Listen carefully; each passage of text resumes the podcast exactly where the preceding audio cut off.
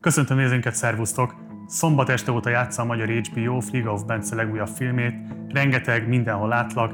Ez a cím az alkotásnak, ami a Berlini Filmfesztiválon a legjobb női mellékszereplő díját is elhozta. De nem csak emiatt érdemes megnézni, hanem valóban egy rendkívüli alkotásról van szó. Nagy örömünkre a film rendezője és az egyik felszereplője, Frigauf János, vagy Frigauf Jancsi pontosabban, elfogadták a meghívásunkat, úgyhogy most velük fogunk beszélgetni a filmről. Tartsatok velünk! Iratkozzatok fel a csatornára, illetve ha van lehetőségetek, akkor kérlek, hogy szálljatok be a finanszírozásunkba a Patreon oldalunkon keresztül. Ehhez a linket megtaláljátok a leírásban. Kezdünk!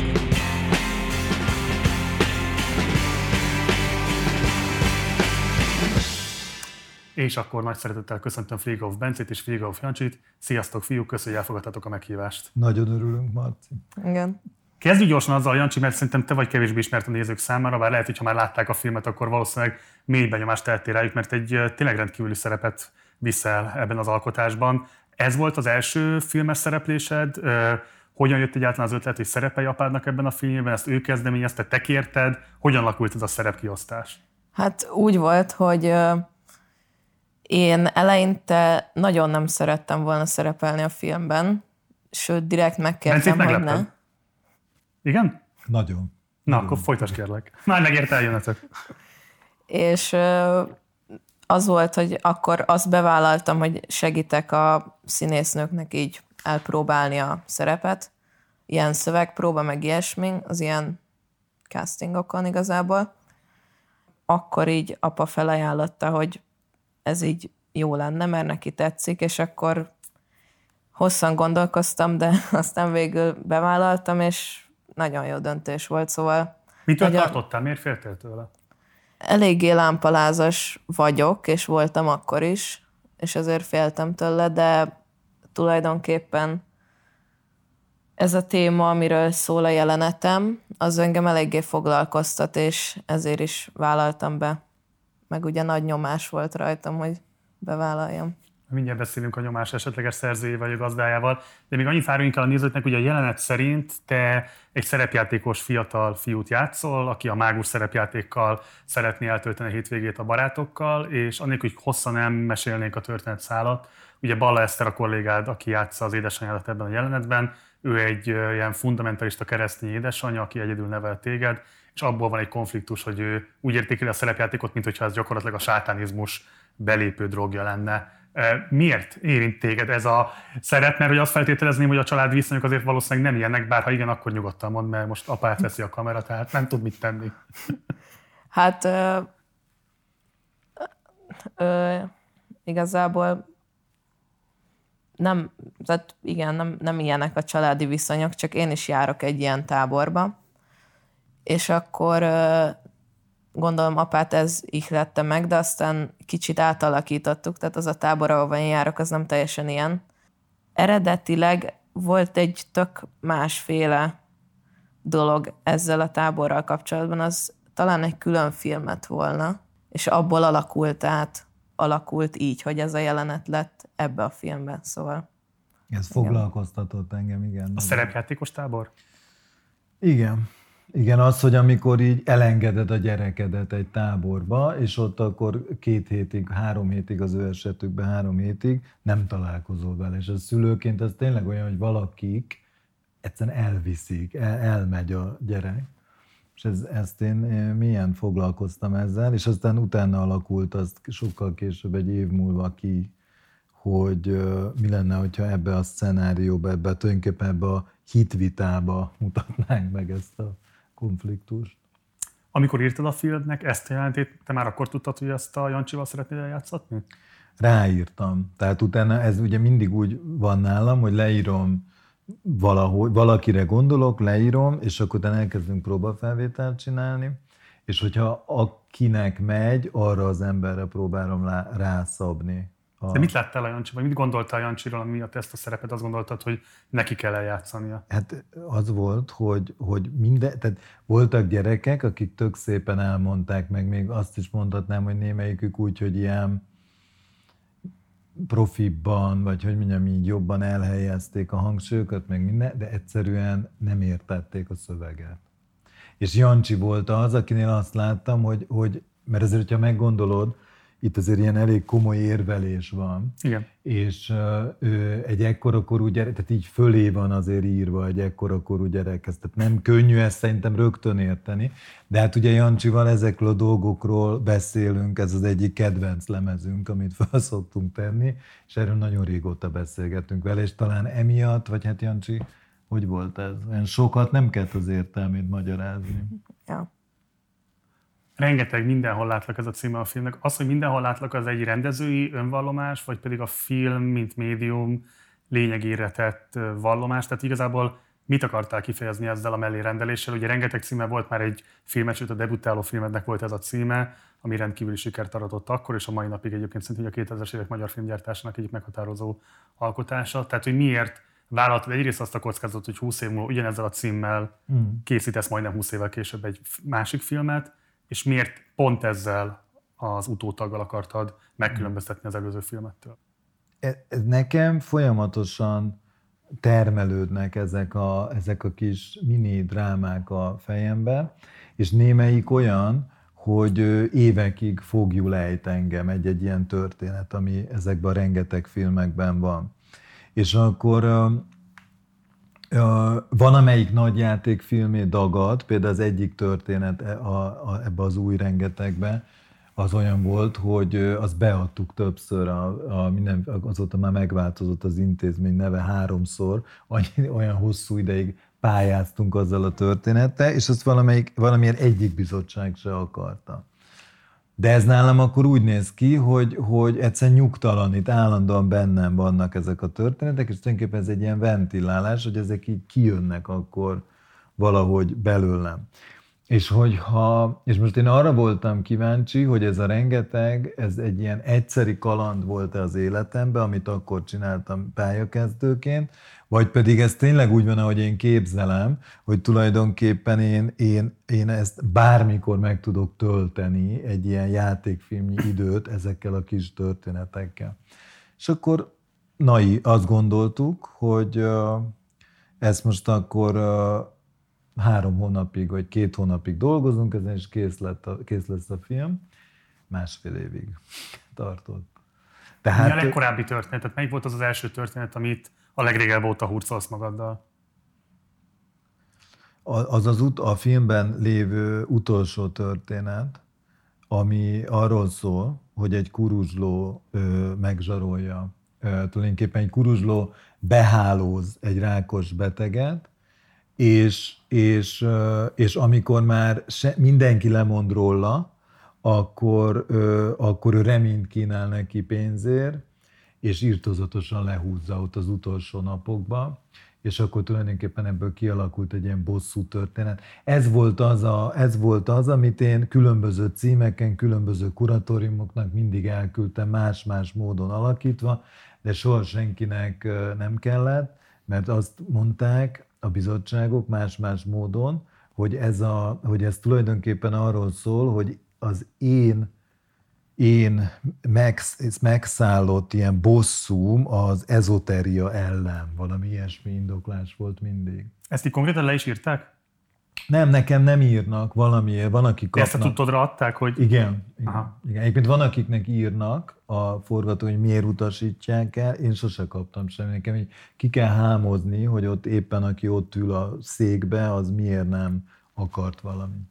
Jó, fogunk majd beszélni a magyar filmfinanszírozás kérdéseiről, de a film elején maradva, hogy a hét történetet látunk, hét egymáshoz a felszínen látszó, nem kapcsolódó, hogy milyen kapcsolódások vannak, az a néző fantáziára van bízva a történetek között. De van egy fontos kapcsolat, amit szeretném, hogyha erre egy kicsit beszélnél, hogy ha valamiben egységesek ezek a szereplők, annak ellenére nagyon szélsőséges helyzeteket, egymástól nagyon különböző helyzeteket élnek meg, hogy gyakorlatilag mindegyikük képtelen bármifajta reflexióra, a partnerük vagy a velük szemben álló igazságába, belehelyezkedésre, empátiára, ilyen értelemben a saját pozícióknak és igazságuknak a felülvizsgálatára neked, ugye itt magyar emberek beszélnek végig, tehát feltételezem, hogy valamilyen módon azért egy társadalmi látlelet is.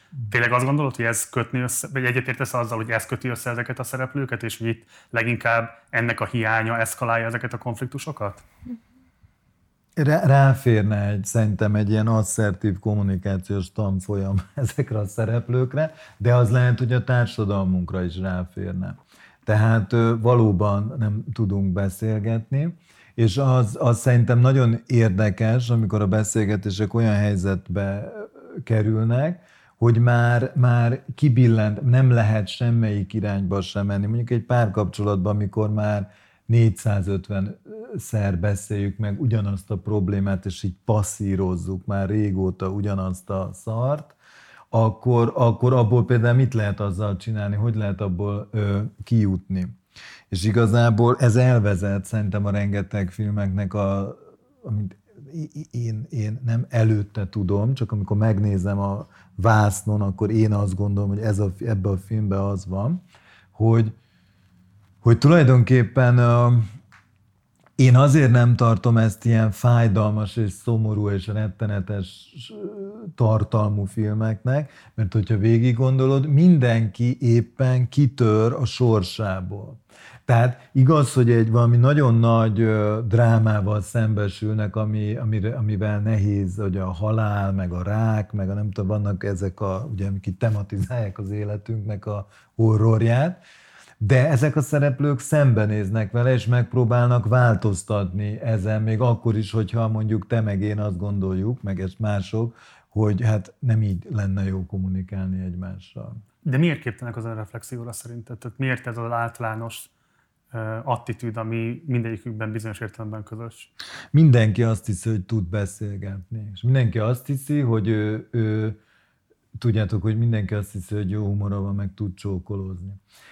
De, de aztán valahogy mégis vannak, akik rosszul csókolnak, meg akiknek olyan humoruk van, amin azért úgy nem neved, vagy hogy nem sikerülnek a viccei. De azok az emberek is úgy gondolják.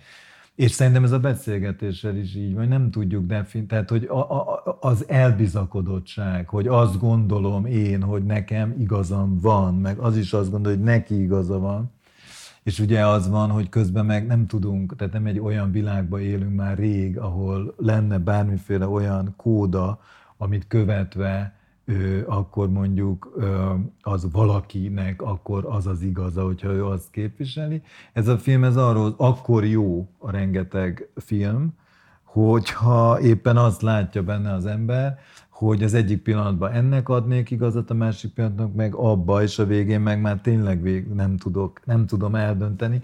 Ha valamiért érdemes szerintem egy ilyen filmet csinálni, meg megnézni, az az, hogy az ember ezt megtapasztalja. Jancsi, milyen egy Fligau filmforgatásán szereplőként megjelenni? Mit, mit jelent számodra az, hogy a film rendezője, aki az édesapád is instruál, miben különbözik ez attól, mint amikor mondjuk odaül melléd, és besegít a leckébe, ha besegít?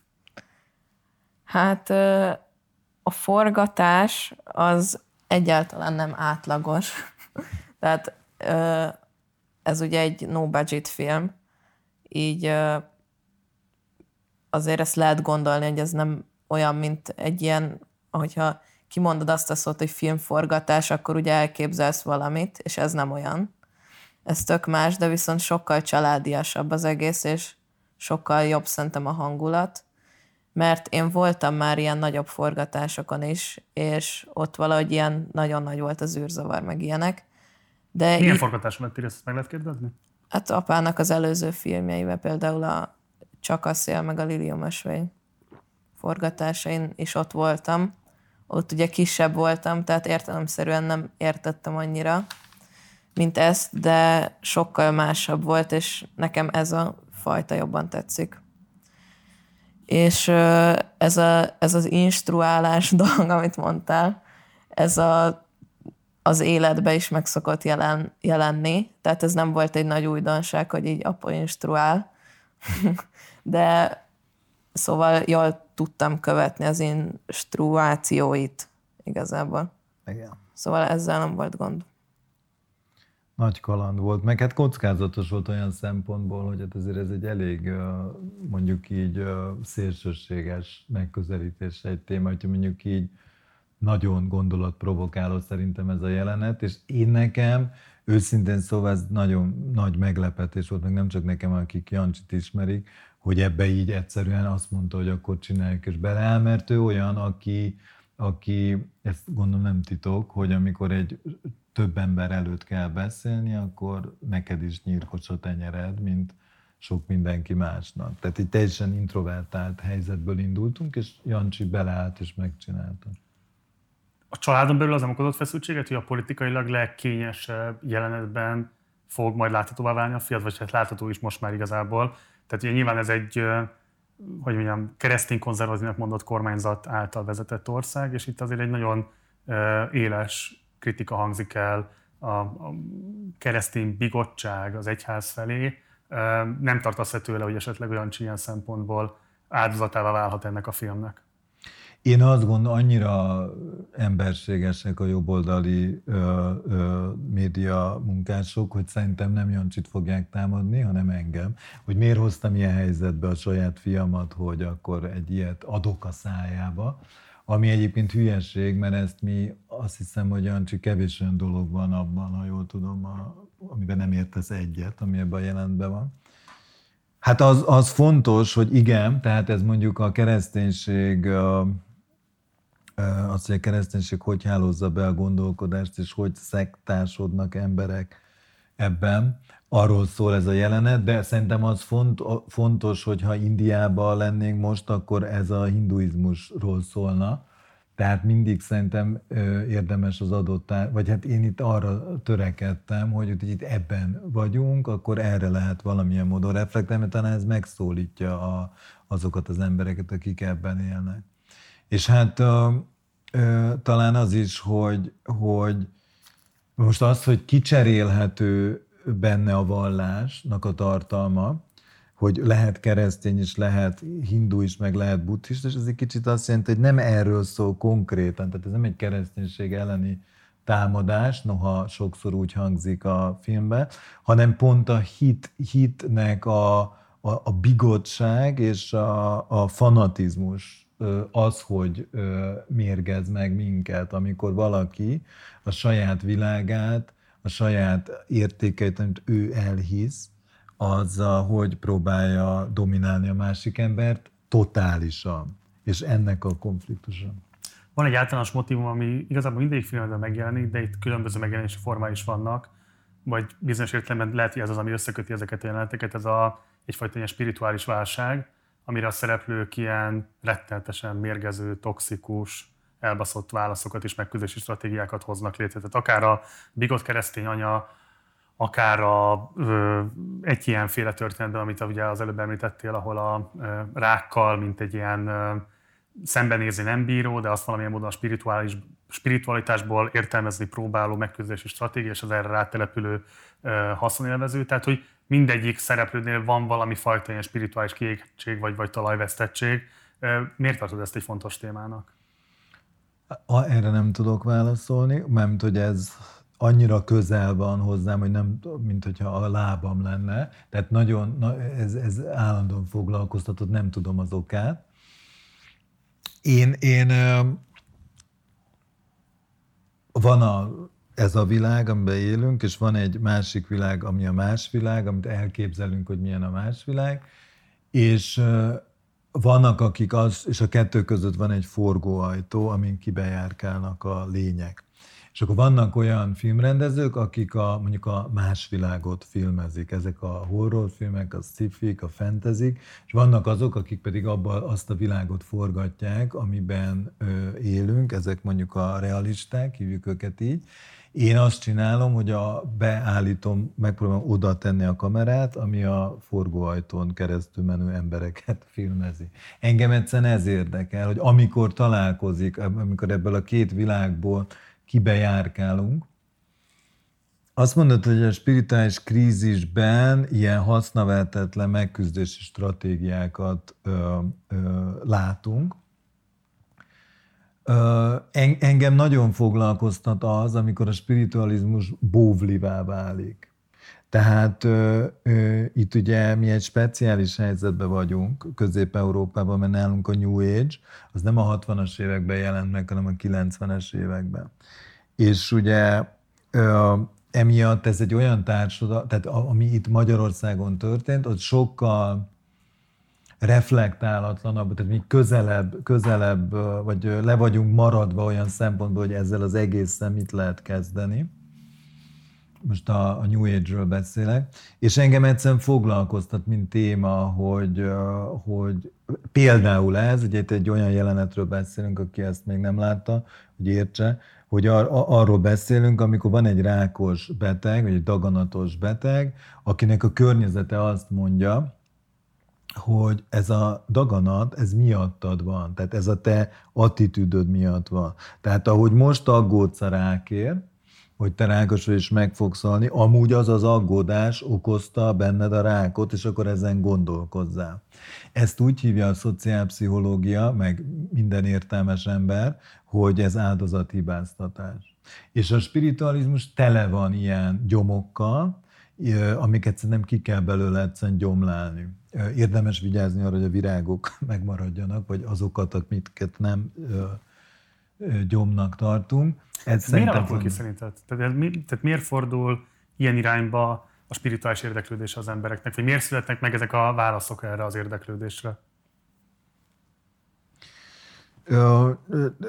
Ugye semmilyen olyan, olyan, szerintem semmi olyan formáció nincs, ami, tehát nincs olyan láda alma, amiben ne lenne az egyik megrohadva. Most, hogyha a spiritualizmusról beszélünk, akkor akkor van ez, a gyerekek világában is így van, de nincsenek szentek, ahogy gonoszok se, úgy szentek sincsenek, tehát mindig, mindig belekeveredik ebbe valami métej, és akkor, hogy azzal mit kezdünk, az engem nagyon érdekel. Nem is úgy, hogy engem érdekel, hanem inkább az nem hagy nyugton, az jobb szó. Nagyon tudatosan érsz egy titokdramaturgiával végig minden egyes jelenetben, sőt a film egészében is. Tehát nagyon stratégikusan épített fel azt, hogy mikor derül ki, hogy milyen beszédhelyzetben vagyunk, addigra már jó per, néhány perc eltelt a jelenetből. Van, hogy akár 10 perc is eltelik, mire megismerjük azt, hogy ki a második vagy harmadik partner adott esetben egy jelenetben. Tehát egyrésztről nagyon tudatosan használod ezt a titokdramaturgiát, de másrésztről meg egy csomó válaszsal szolgálsz a fölmerülő kérdésekre, például amikor ugye van ez a pár, akinek a gyermekét feltehetően elvesztették, és valamilyen a gyermeket szimbolizáló babát alkottak de sokáig azt lehet tudni, itt egy babáról van szó, lehet azt hinni, hogy ténylegesen esetleg egy mumifikálódott csecsemőt tartogatnak a szekrényben, vagy más borzalmak, amiket most nem is akarok feltétlenül részletezni. Tehát miért tartod azt fontosnak, hogy egyrésztről egy bizonytalanságba vezess be a nézőt, de utána viszont nagyjából úgy hagyjuk el a jelenetet, hogy így elég biztosan kiderülnek a legalapvetőbb információk, és hogy nagyon lezáratlan szálak nem biztos, hogy maradnak a néző fejében. Tehát, hogy bizonyos értelemben egy nagyon kompakt egység mindegyik jelenet. Igen. Szerintem a, a rengeteg első részében több ilyen rejtély marad. Igen. És itt pedig, itt pedig ilyen lezártabb. Én teljesen megdöbbentem, amikor megnéztem a, a, ezt a filmet, hogy mennyire olyan sokkal megformáltabbnak tűnt, mint a, amit mi gondoltunk, miközben forgattuk. Tehát a, a sok vágója van a filmnek, az egyik kölyük azt kérdezte, hogy ő tök jó, most akkor ő egyenként így vágja össze a jelenteket, csak úgy legyek kedves elmondani neki, hogy amúgy egyébként ezeket a jelenteket mi fogja összetartani, mert ő azt nem érti. És akkor én meg azt mondom, hogy én azt nem tudom, hogy mi választja el ezeket a jelenteket, hogy, hogy mi, hát a motivumháló, ami az egészen keresztül megy. Utána persze ez sokaknak összeállt, de én, én meglepődtem rajta, hogy ilyen kompakt kis dolgok vannak egymás mellett, és ehhez képest a, én kócosabb, fésületlenebb filmre számítottam. De mondjuk didaktikusnak nem tartom, tehát az, az talán az nincsen, hanem, hanem igen, vannak válaszok, de azért sok minden szerintem kérdés is marad.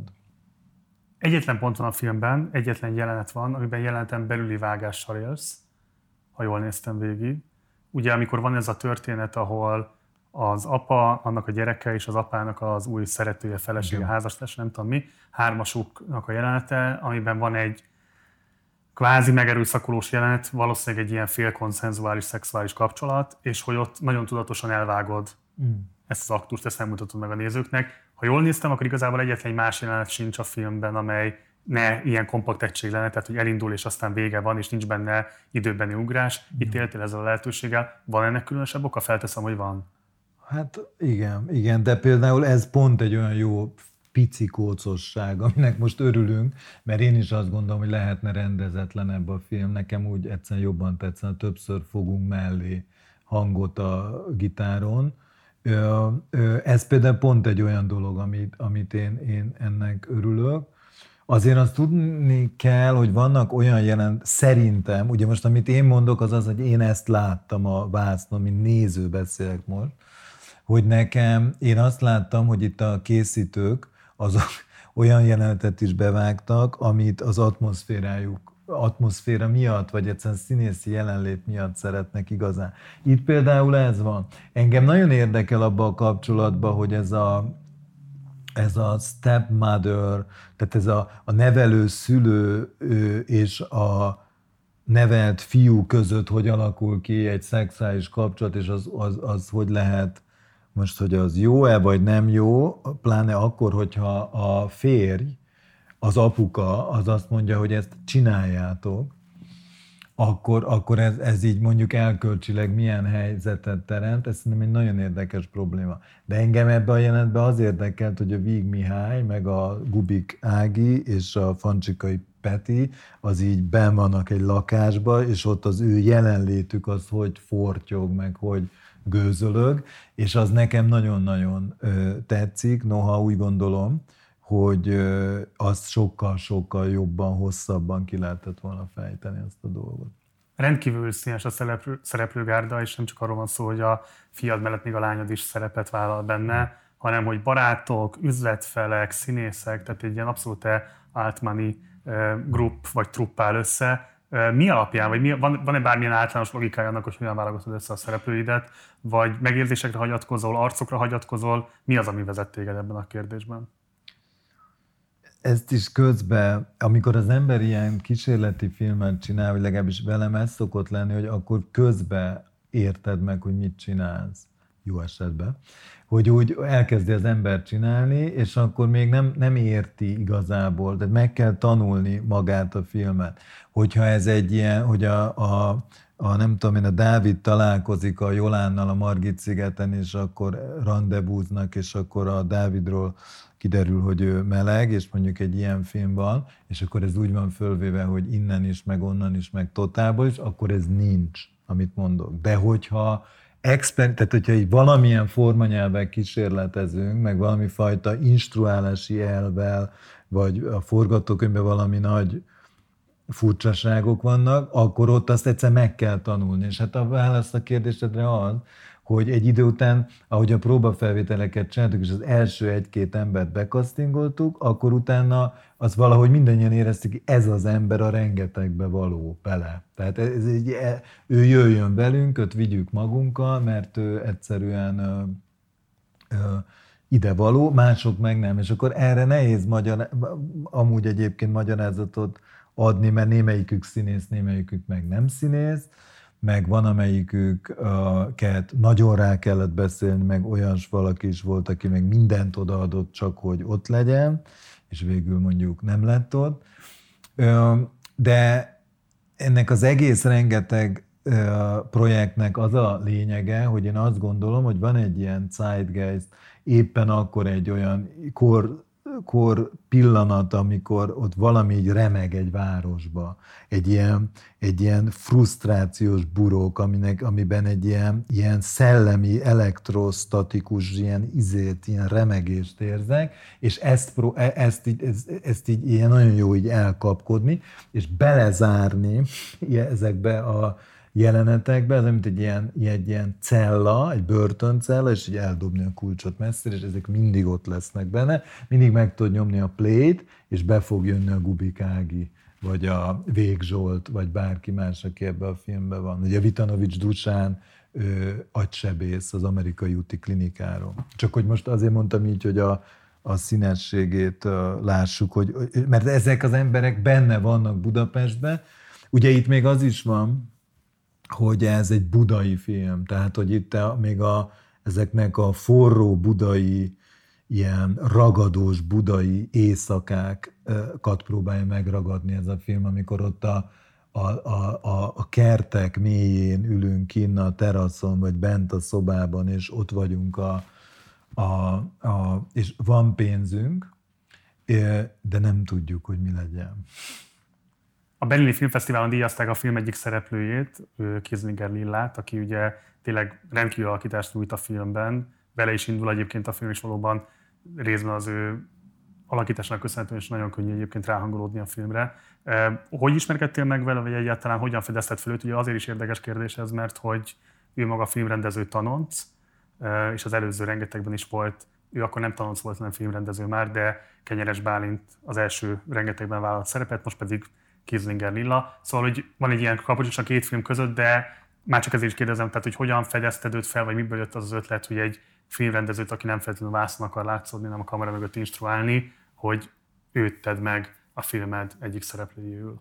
Ő neki nagyon nagy ö, ilyen alkotói energiái vannak a Lillának, és tudod, ez, szóval ez olyasmi, hogy nagyon sok embernél az van, hogy mindegy, hogy mibe, tehát valamibe így éppen, amit így csinálni kell, kirobban be, vagy ki tudja magából így termelni. A Jakab Juli ilyen még, hogy ott most akkor, hogyha dramaturgnak kell lenni, akkor dramaturg, ha ha a díszlettervezésbe kell dolgozni, akkor abba dolgozik, hogyha színészkedni kell, akkor, akkor az első világháborús történelmi eposzba, akkor azon megy végig, hogyha meg itt a Fligafnak a nem tudom, izéjébe kell játszani, az ilyen alternatív, akkor meg abba.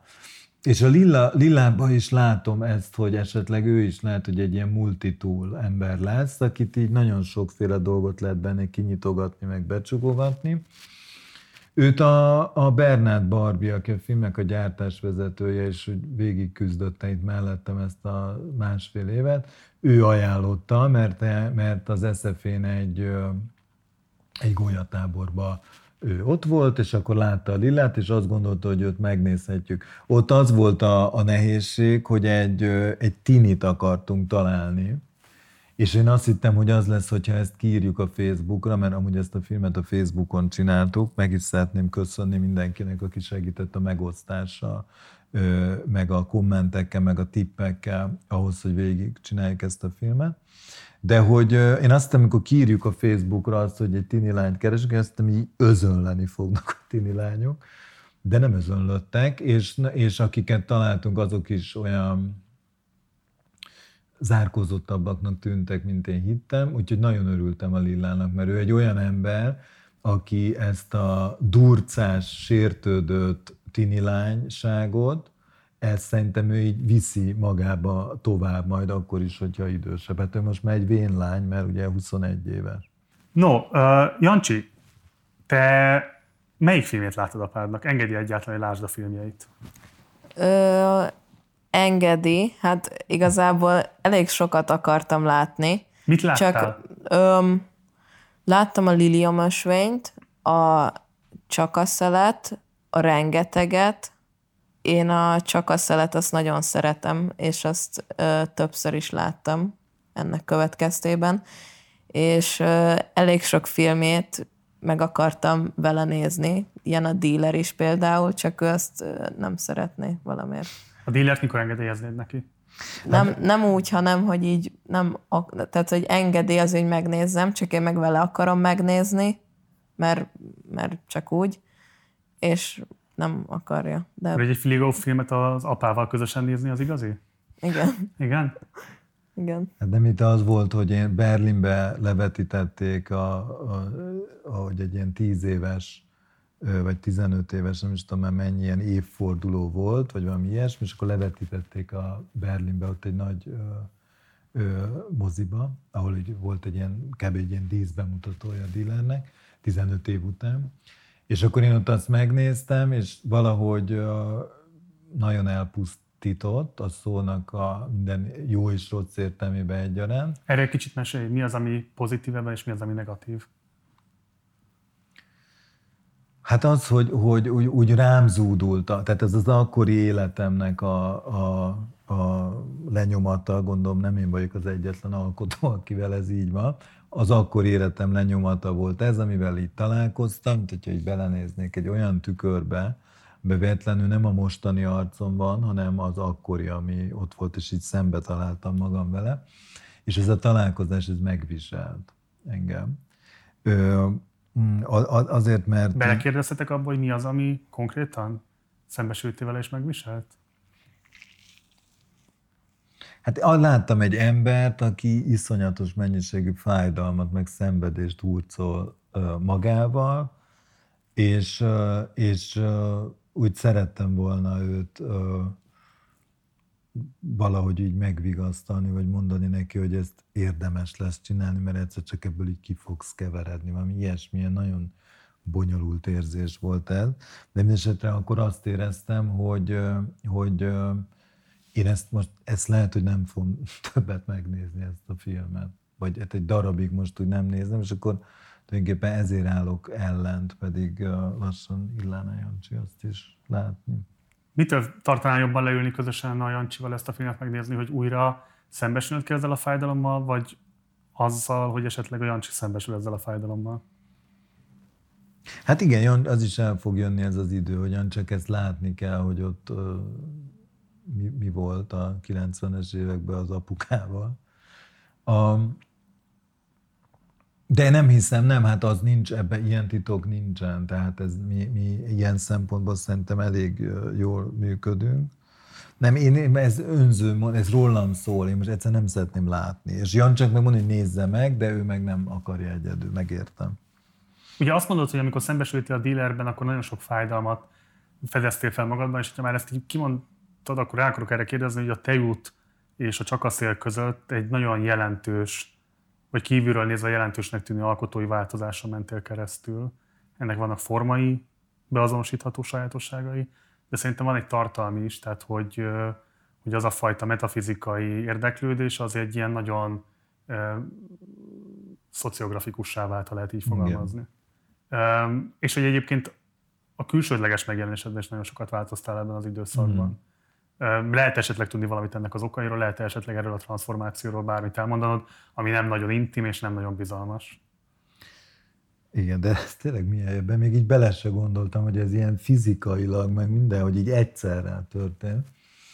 Amit tudok mondani, nem tudom, remélem, hogy ez érdekli az embereket, hogy a, a úgy nehéz elképzelni. De az a lényeg, hogy a dealerbe, amikor ott a végén ő betfekszik a dealer abba, abba a szoláriumba, amit valahogy azt hiszem, hogy talán sikerült úgy megfogalmaznunk, mint hogyha ez egy ilyen fénykoporsó lenne, ami, ami így bele megy a végtelen űrbe, mint ahogy mi mindannyian bele fogunk menni a végtelen űrbe, miután meghalunk akkor ott egy, egy szerintem felteszi az ember a kérdést, vagy legalábbis én feltettem, hogy e, amúgy egyébként ez az ember most elmegy. De aki elmegy, az meg is fog érkezni valahová, ugye azt szoktuk meg az életben, és hova fog megérkezni az az ember? Az, az szerintem egy, egy izgalmas kérdés. És ugye ez nekem azért volt igazán érdekes és izgalmas kérdés, mert az az ember az én vagyok. Tehát ott, ahogy a dealer megsemmisült, az az én, én, az akkori lényemnek az volt a megsemmisülése. Én azt éltem át. Akkor ott ez egy nagyon nehéz ilyen daráló volt, amin keresztül mentem. Tulajdonképpen így purifikálódtam, így valamilyen módon megtisztított engem az a film. Egyébként úgy tudom, hogy nem én voltam az egyetlen, a, aki abba a filmbe ő, tulajdonképpen ott ő megtisztult úgy, hogy részt vett, mint stábtag benne, vagy nézőként, tehát ott sokan sok mindent megszabadultak. Én tudom, hogy egy nehéz, egy rettenetesen fájdalmas, meg vontatott, meg mindenféle film, de mégis van egy ilyen, ilyen, ilyen ö, ö, gyógyító vetülete is. És velem, velem ez megtörtént, én ott meghaltam, és ott egyszerűen meg kellett újra valamilyen módon születni, és szerintem ez sikerült. Tehát én most azt érzem, hogy nem sokkal azután született Jancsi, és akkor azért eléggé erősen meg, megváltozott az életem fizikailag, az nem tudom, hogy az hogy volt, de ez azért nyilván összefügg. Tehát ott egy új valaki rakódott össze. Az kemény volt annak a filmalkotói generációnak vagy a tagja, akiknek a karrierje 2000-es években indult el, amikor ugye egy nagy vérfrissítése ment keresztül a teljes magyar filmszakma, és igazából mire a közép generációs időszakotokhoz értetek, így gyakorlatilag az a filmes etosz, meg az a fajta pozíciója a filmnek a magyar társadalomban, vagy nem tudom, a magyar kultúrában, az így bizonyos értelemben megszűnt. Tehát az, hogy te most egy no-budget filmet készítesz, az nyilván nem azért van, mert hogy azt gondolod, hogy ezek a legadekváltabb eszközök, hanem egyszerűen erre van lehetőséged, ami mm, részben nyilván egy válasz a filmfinanszírozási és filmpolitikai mm. helyzetre, meg arra is, hogy hogyan próbálsz érvényesülni ezek között a körülmények között. Mit gondolsz erről a helyzetről, ami mostanra kialakult a magyarországi filmfinanszírozás, a generáció érvényesülési lehetőségei kapcsán?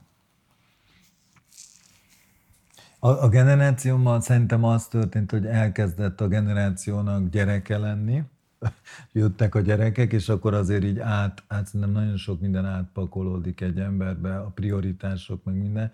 Én is érzem azt, hogy most nekem három gyerekem van éppen, hogy ez mekkora, mennyire más a, a, a rakétába a, a, a, a, az anyag, ami majd viszi előre, az mennyire, mennyi marad abból az alkotás, és mennyi marad arra, hogy, hogy menjünk úszni a Balatonba.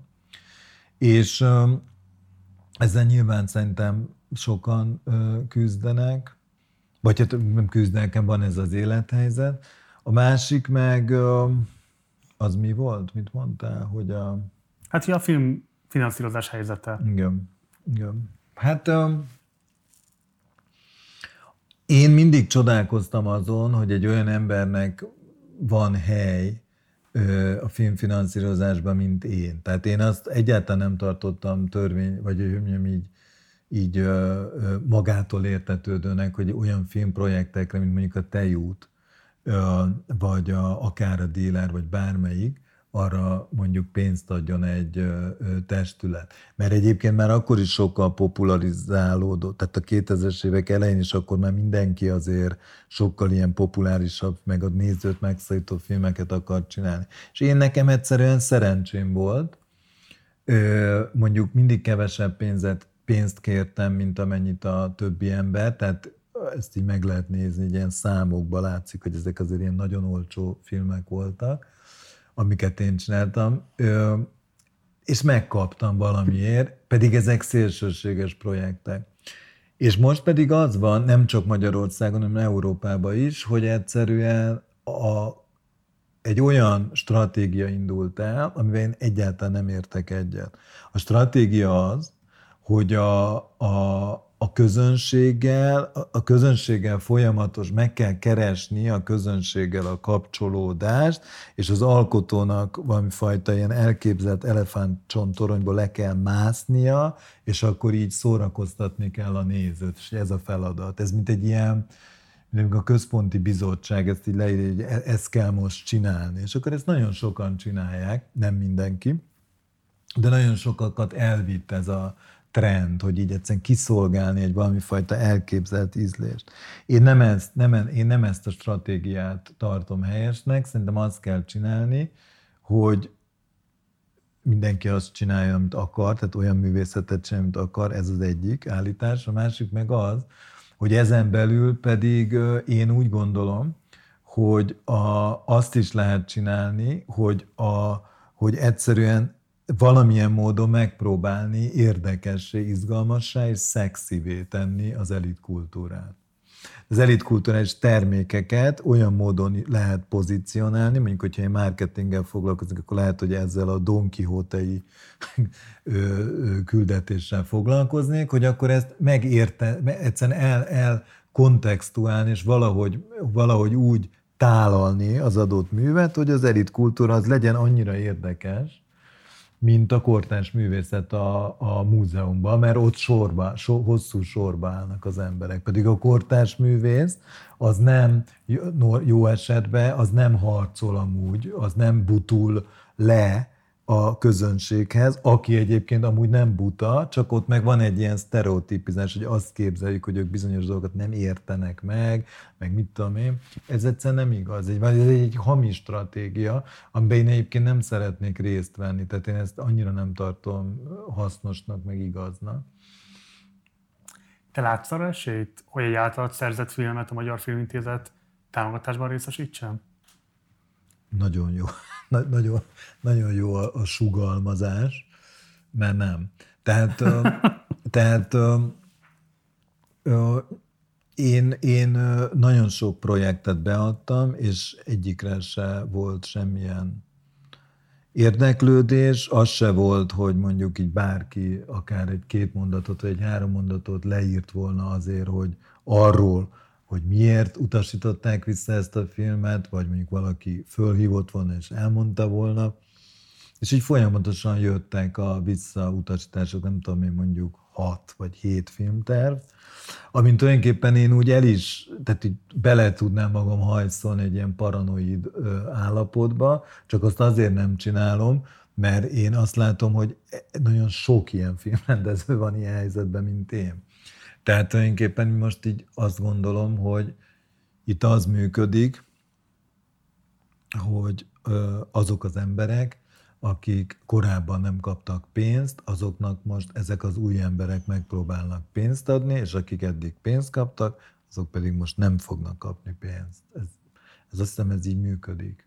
És akkor ez egy kicsit szomorú, ha éppen az ember abban a fázisban van, amikor nem kap pénzt. De nekem ez a válaszom, én azt gondolom, hogy, hogy lehet, lehet így is filmet csinálni, de nem mindenkinek, és, és az nagyon szomorú lenne, ha csak így készülnének ilyen szerzői filmek, mint hogy én csináltam a rengetegen, és az meg végképp rettenetesen mérgező üzenet lenne, hogy azért, mert így is lehet csinálni, akkor erre nem kell pénzt adni.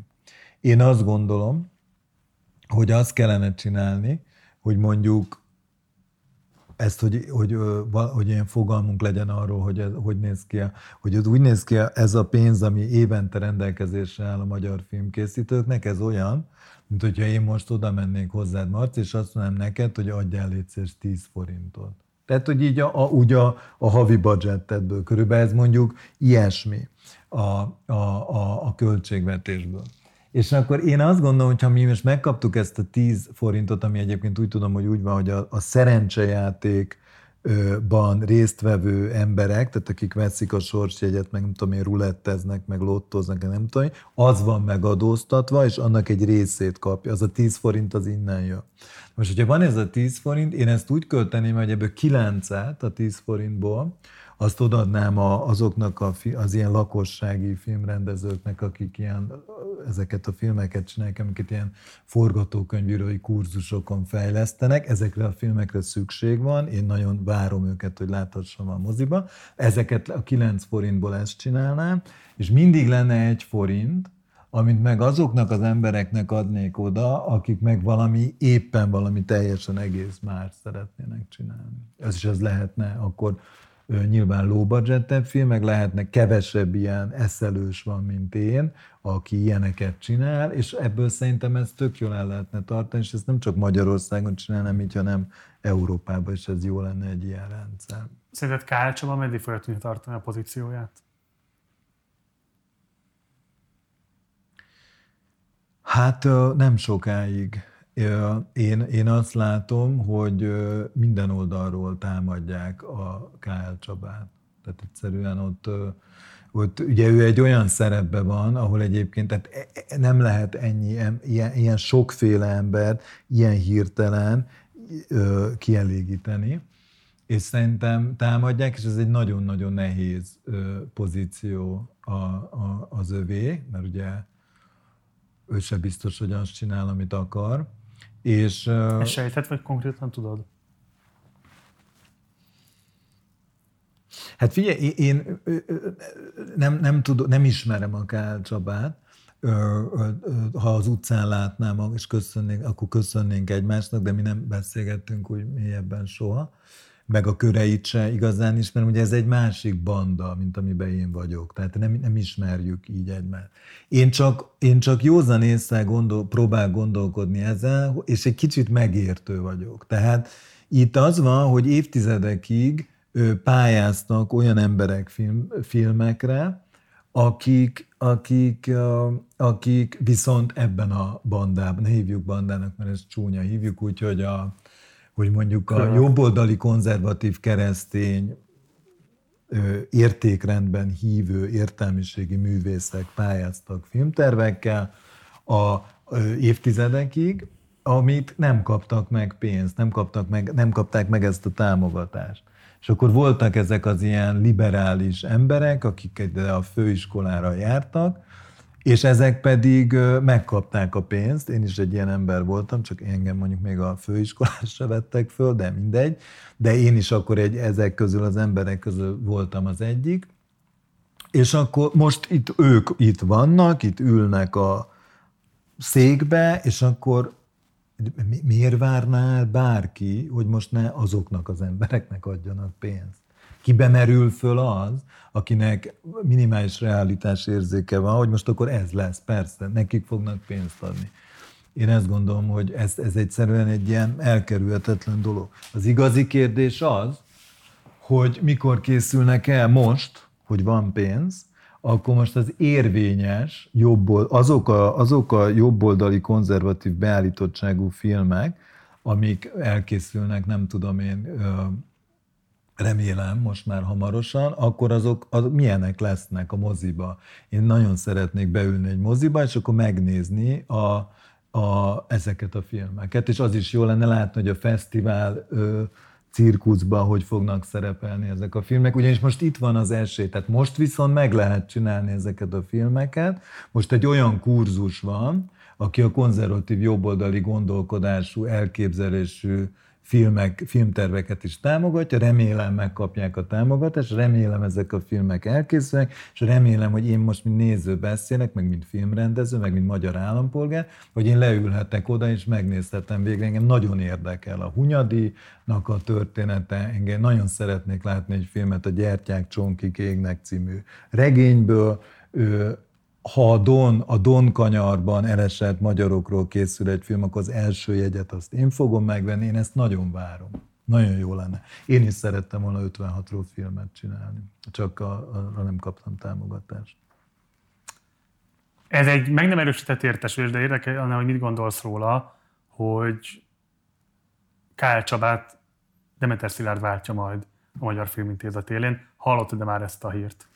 Dementor Szilárd, ezt valaki így mondta. Ö, igen, ezt, ezt mondták, de én ezt nem akartam elhinni, hogy... De mire tudnád elhinni? Hát mert a Demeter Szilárd az egy nagyon híres basszusgitáros, és ugye ő neki a Petőfi Irodalmi Múzeumban is van dolga, tehát ő nagyon elfoglalt, tehát én nem gondoltam volna, hogy abba a portfólióba ez úgy belefér. Kál Csaba is, MIPA vezetése. Ez igaz, ez igaz. Igen, akkor végül is elképzelhető. Hát az, az kemény lesz. Kíváncsi vagyok.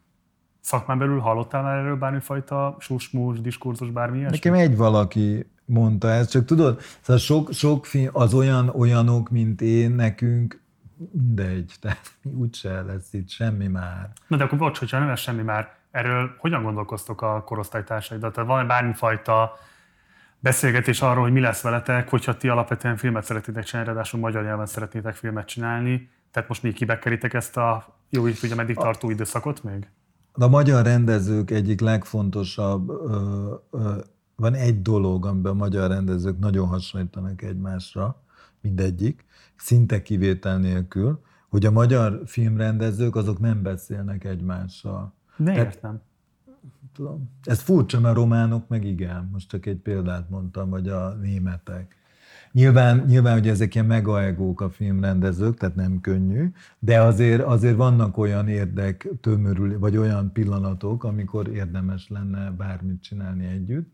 Valahogy ez nem történik meg. Tehát nem lehet tudni, hogy mit gondol a másik ilyen, ilyen módon. Ö, de hát igen, hát nem tudom, hát várnak nyilván az ember, ilyenkor várni, mit tud csinálni? Hát én, én mondjuk ezt tudtam, hogy akkor csinálok így egy filmet. Jancsi, hogyha ez egy rendes interjú lenne, akkor föltétlenül meg kellene kérdeznem, hogy és mi lesz belőle, édes fiam. Uh, van értelme ennek a kérdésnek, vagy inkább mással szekáljalak? Hát igazából nem nagyon tudom így konkrétan megmondani. Az nagyon helyes szerintem ennyi idősen. Másként kérdezem meg, ugye te már az a generáció vagy, akinek így a képalkotás sokkal inkább kifejezési eszköze, mint mondjuk a szövegalkotás, ugye ez a nem tudom általános vélekedés. Nálad ez hogy van? Te filmrendező édesapa gyermeke, inkább kommunikálsz gifekben, képben, videóban, semmint mondjuk írásban? Tehát mi az, ami a te kifejező eszközöd leginkább? Ö, hát amikor másokkal így csetelek mondjuk, vagy nem tudom, hogy erre gondolsz-e, akkor inkább írni szeretek. Ezt inkább pont, hogy apa szokta ezt csinálni, a hangfelvételbe például, vagy videóba mond el nekem egy adott dolgot. De én azt valahogy nem szeretem, én inkább írni szoktam. És a képalkotás az érdekel téged, Jancsi? Tehát fotózol, filmezel, videózol, vagy TikTok? TikTokon régen voltak videóim, de most már nem nagyon csinálok, már inkább csak nézem a videókat, és nem, szóval így ez nem, nem érdekel, és nem is vagyok benne olyan jó. Tehát, hogyha így választani kell, akkor engem jobban, sokkal jobban érdekel például a színészkedés, vagy a, az, hogy dramaturg legyek, mert ezeket már így próbáltam apa mellett, és ezekből mind a kettő tetszett. Tehát ez a, von, ez a filmes vonal, ez engem elég érdekel, de ez egyáltalán nem biztos, hogy ez lesz. Jancsi dramaturgia volt a rengeteg kettőnek, és az nem csak úgy, hogy a kisfiú ott van, és akkor, hanem, hanem hogy volt? Hát ö, tulajdonképpen így megbeszéltük a dolgokat, meg ezt már elég régóta van ez így, csak most már ugye, hogy egyre ö, idősebb leszek, úgy egyre jobban részt veszek ezekben, és már kisebb koromban is csináltam, csak ugye így most egyre jobban Csodás. benne vagyok. Csodás.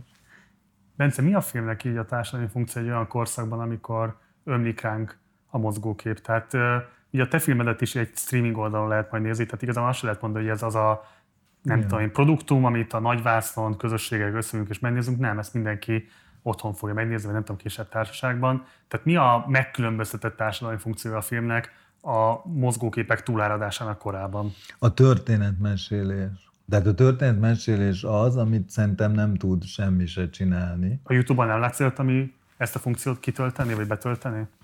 A YouTube, ha már ez szóba kerül, az szerintem a legizgalmasabb csatorna a kommunikációnak ma. Tehát én, én azt szoktam mondani, hogy mire a YouTube-on, amit meg kell nézni, azt megnézek, addigra már nekem nincs időm arra, hogy a streamereknek a, a, a, a műsorát nézem. Szerintem ez egy nagyon progresszív, nagyon izgalmas dolgok vannak a YouTube-on.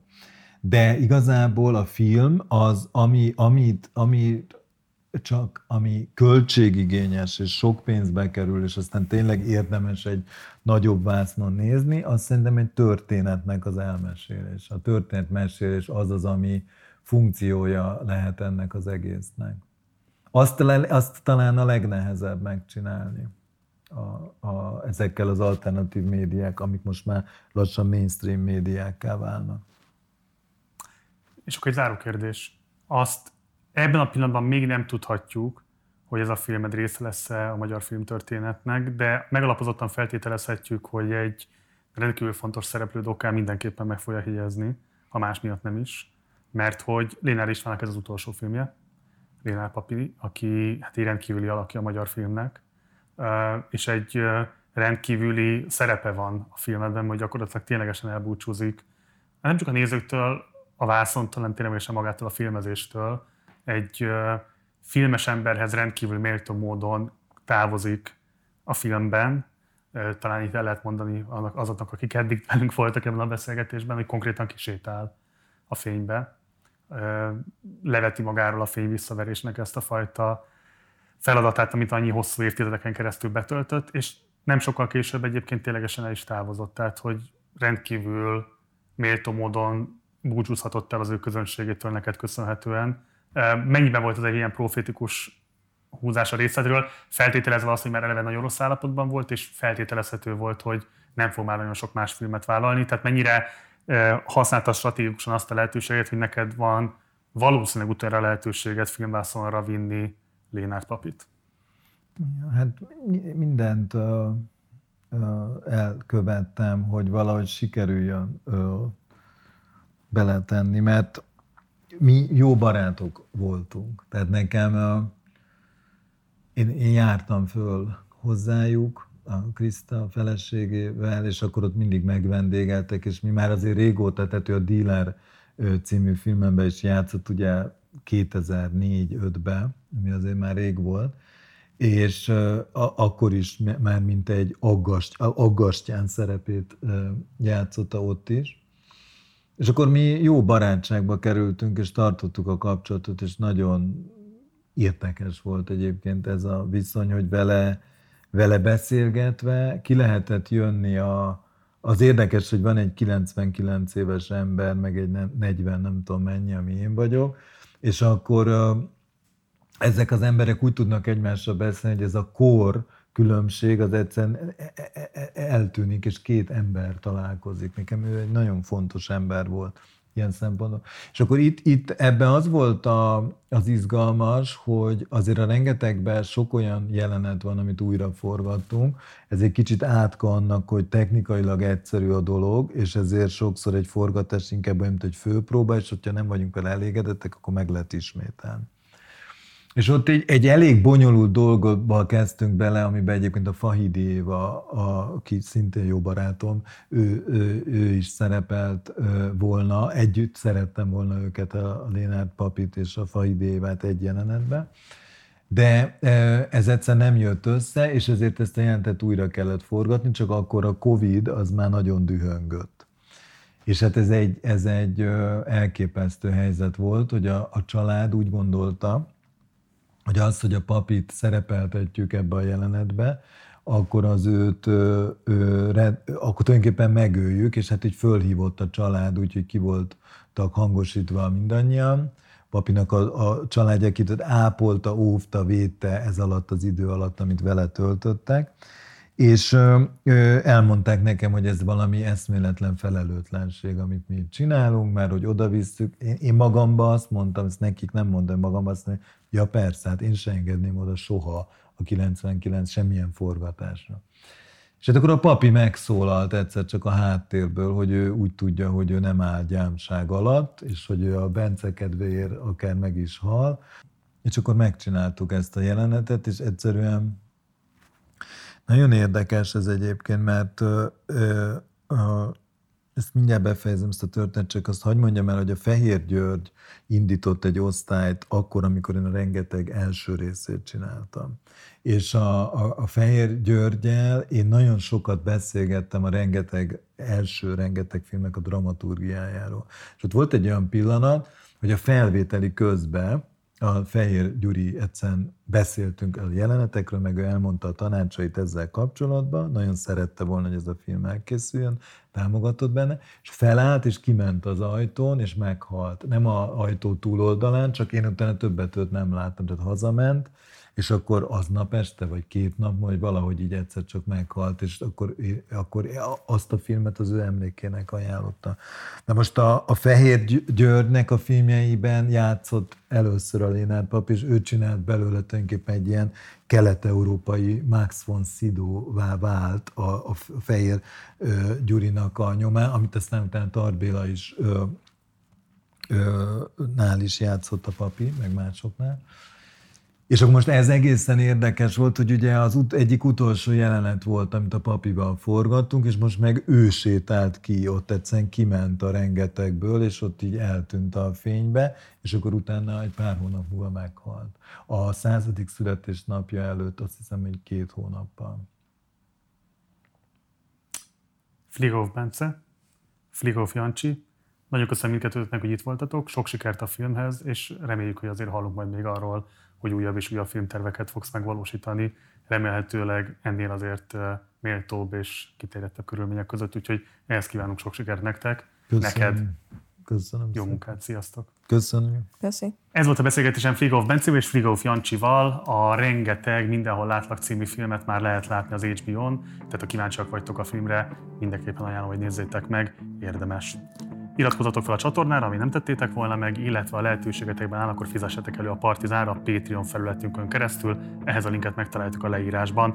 Használjátok még a like, illetve a dislike gombokat a véleményetek kifejezéséhez, illetve ha van bármilyen észrevételetek, kérdésetek az elhangzottakkal kapcsolatban, akkor pedig használjátok a komment szekciót. Van még egy Facebook oldalunk, illetve egy Facebook csoportunk, és utóbbi a Partizán társalgó a címe. Oda is várunk, és akkor tudunk vitatkozni az éppen aktuális témákról. Ha nem szeretnétek nézni, hanem inkább hallgatnátok a Partizánt, azt is megtehetitek. Ezt az interjút és a minden további interjúnkat megtaláljátok a legnagyobb podcast platformokon. Fönn vagyunk Spotify-on és Google Podcaston is, és így tovább, Partizán néven. Munkatársaim nevében köszönöm szépen a figyelmeteket, hamarosan találkozunk, addig is, ciao.